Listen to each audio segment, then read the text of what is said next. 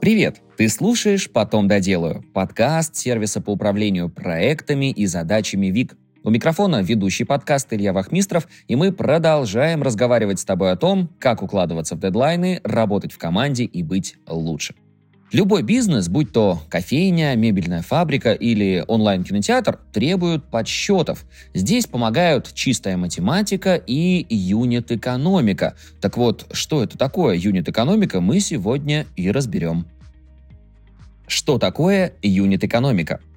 Юнит-экономика – это метод оценки прибыльности бизнеса с помощью юнитов. Юнит – это предмет сделки, к примеру, единица товара – Кроме того, юнитом может быть также клиент или пользователь.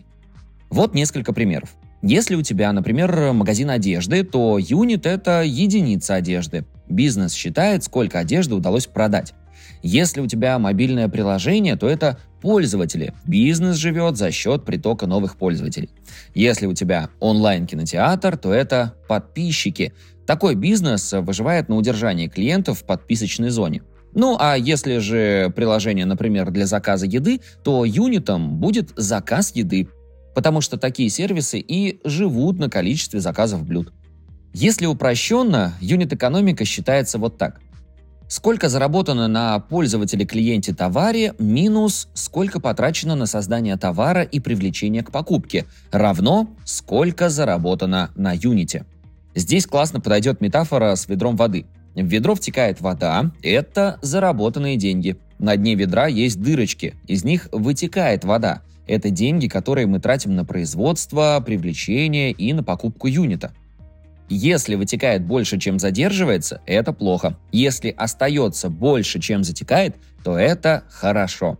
А вот носить воду в решете – это совсем неэффективно. Свои бизнес-процессы надо определить и посчитать перед открытием бизнеса. И, конечно, надо всегда считать юнит-экономику после запуска. Зачем считать юнит-экономику? Это помогает понять вообще, есть ли смысл начинать бизнес. Также подсчеты снижают риск прогореть и помогают увидеть слабые места системы. Помимо этого, помогают понять, какие каналы привлечения покупателей работают лучше остальных и вообще работают ли. Также цифры помогают убедить инвесторов вкладываться в ваше дело. Ну и при помощи юнит-экономики вы можете увидеть, можно ли масштабировать ваш бизнес и, самое главное, как это сделать.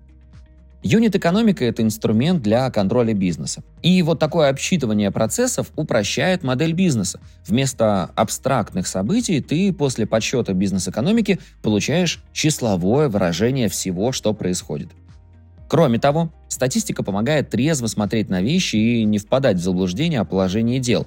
Если считать юнит-экономику, то не возникнет ложного убеждения, что бизнес приносит много, и ты точно заметишь, если у бизнеса начнутся проблемы и прибыль пойдет на спад. Как считать юнит-экономику? Для подсчета юнит-экономики нужно следующее. Во-первых, цифры. Они берутся из оценки твоего бизнеса. Количество потраченных и заработанных денег, количество проданного товара и количество клиентов. Второе – это метрики. Они комбинируют полученные цифры и конкретно показывают, что происходит с бизнесом. Третье – это формулы для расчета. Они заложены в метриках. И четвертое – это инструмент для подсчета – калькулятор или умная таблица основные метрики и формулы. По сути, с помощью юнит-экономики нужно посчитать три главные вещи. Сколько денег потрачено на производство продукта, сколько вложено, чтобы покупатель пришел и заплатил за продукт, и сколько денег заработано на продукте. Получается, что и метрик как будто бы только две. Метрика для расчета количества денег, которые принес один клиент, и метрика для расчета затрат на производство единицы товара и на привлечение к покупке. Но на самом деле метрик намного больше. Каждая подбирается в зависимости от того, как именно ты хочешь проанализировать свой бизнес, как хочешь его декомпозировать и какие отдельные параметры собираешься оценить. Сейчас мы последовательно пройдемся по каждой из главных метрик, которые чаще всего применяются в подсчете юнит-экономики. Метрика LTV или Lifetime Value это сколько денег принесет один клиент на протяжении всего того времени, которое он остается с бизнесом, то есть покупает и возвращается снова и на всем жизненном цикле продукта. LTV считается так. Доход за период поделить на количество пользователей за этот же период. И это одна формула. Есть и другой способ посчитать LTV, например, такой. LTV равно среднее количество продаж умножить на средний чек, а после умножить на время жизненного цикла. Например, у нас пекарня, и к нам приходит постоянный клиент, зовут его дядя Сергей. Мы хотим понять, сколько один дядя Сережа помог нам заработать за два месяца. За это время он приходил к нам 16 раз и покупал, ну, плюс-минус одинаковый набор продуктов.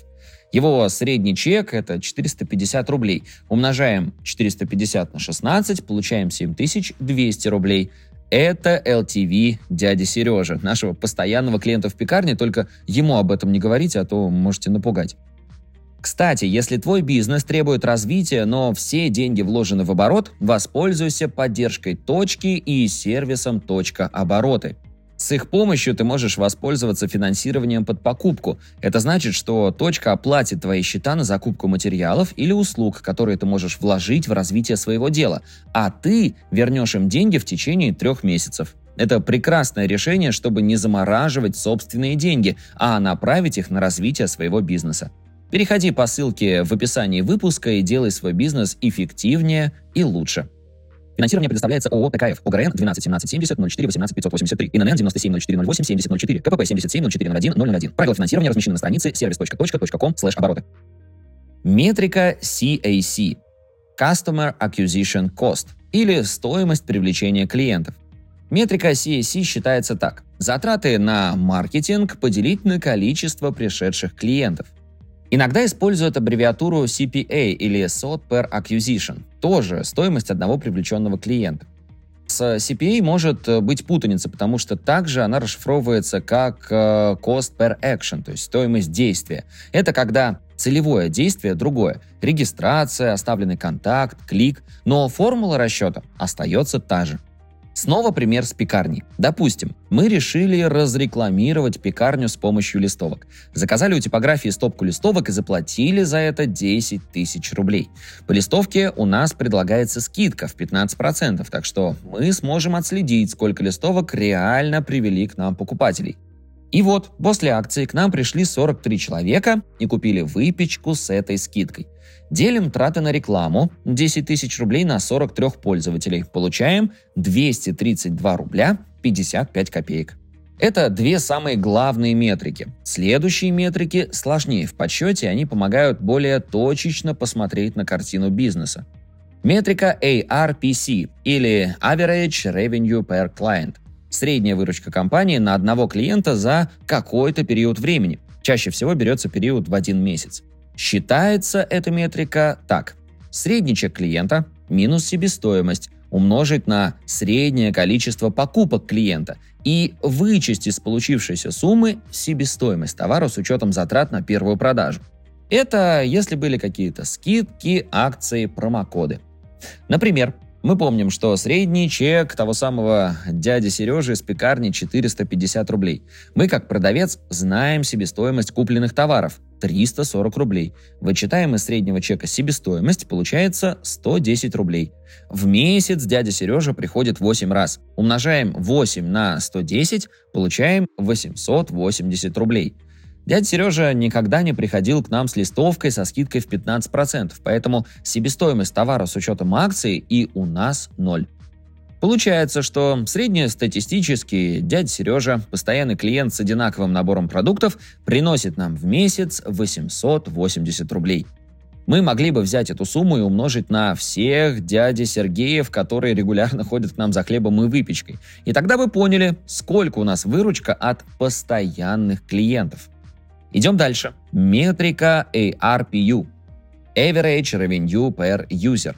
Средняя выручка на одного пользователя.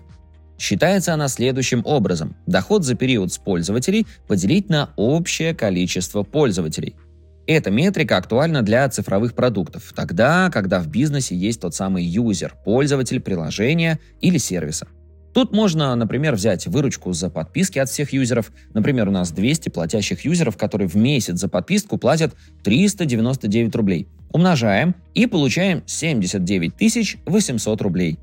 А всего у нас 470 юзеров, то есть 270 человек пользуются сервисом бесплатно.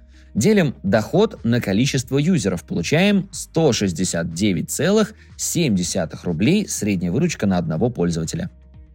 Есть еще одна метрика – ARPU минус CPA, то есть выручка с одного пользователя с учетом затрат на его привлечение. Тут из средней выручки за пользователя надо вычесть стоимость привлечения за тот же период. Важный момент. Отдельно друг от друга эти метрики юнит-экономику не показывают.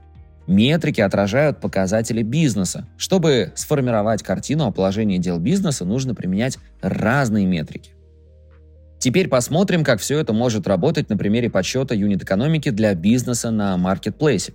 Подсчет юнит-экономики для маркетплейса Wildberries. Представим, что продаем мужские футболки со смешными принтами на маркетплейсе Wildberries. Собираем все необходимые параметры. Себестоимость футболки 561 рубль. Стоимость футболки на Wildberries ставим 1200 рублей. Это средняя цена в сравнении с конкурентами. Комиссия Wildberries 15%. У нас это 270,5 рублей за футболку. Цена логистики до покупателя 40 рублей. Стоимость хранения на складе 70 копеек в день. За два месяца мы заплатим примерно 60 рублей. Процент выкупа в среднем по категории одежды он составляет 30%. Стоимость логистики от клиента, если произойдет возврат, 33 рубля. По отдельной формуле для расчета получаем, что логистика одной футболки нам обойдется в 211 рублей. Теперь со всеми этими цифрами определим минимальную стоимость одной футболки, юнита. Себестоимость футболки 561 рубль плюс логистика товара 211 рублей плюс комиссия Wildberries 217,5 рублей плюс хранение 60 рублей. Итого получается 1049 рублей 50 копеек. Это наша точка безубыточности. Дешевле продавать нельзя, иначе уйдем в минус. Вроде пока все нормально, мы же поставили стоимость футболки 1200 рублей, но считаем дальше. Лучше заложить цену в 3-5% на утилизацию, брак и утерю, и не забыть про маркетинговые акции Wildberries, участие в которых обязательное. Это еще 45 рублей от каждой футболки на брак и 150 рублей на акции. Выходит 1244 рубля, при том, что футболка стоит 1200. Вот так вот. Простые подсчеты, и мы понимаем, что юнит-экономика не сошлась, так что надо что-то менять. Что делать, если юнит-экономика не сходится? Юнит-экономика – это инструмент, который хорошо показывает, где в бизнесе надо добавить, а где убавить денег, на что уходит больше всего и где приходит больше всего денег. Что мы можем сделать в этой ситуации? Увеличить средний чек. В случае с Wildberries это будет оптимальным вариантом.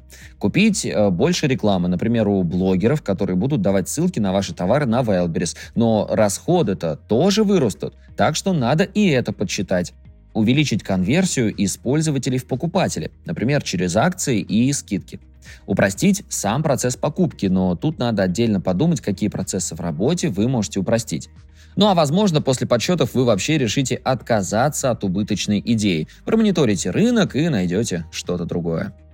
Частые ошибки при использовании юнит-экономики. Мы назовем две главные. Первое. Считать показатели по всей компании в целом. Этого делать нельзя. Если есть разные каналы рекламы и привлечения, то по каждому из них считаются отдельные показатели, иначе общие и правдивые картины вы просто не получите. Ну и второе, не учитывать расход на маркетинг вообще. Это глобальная ошибка, которая может привести к краху бизнеса.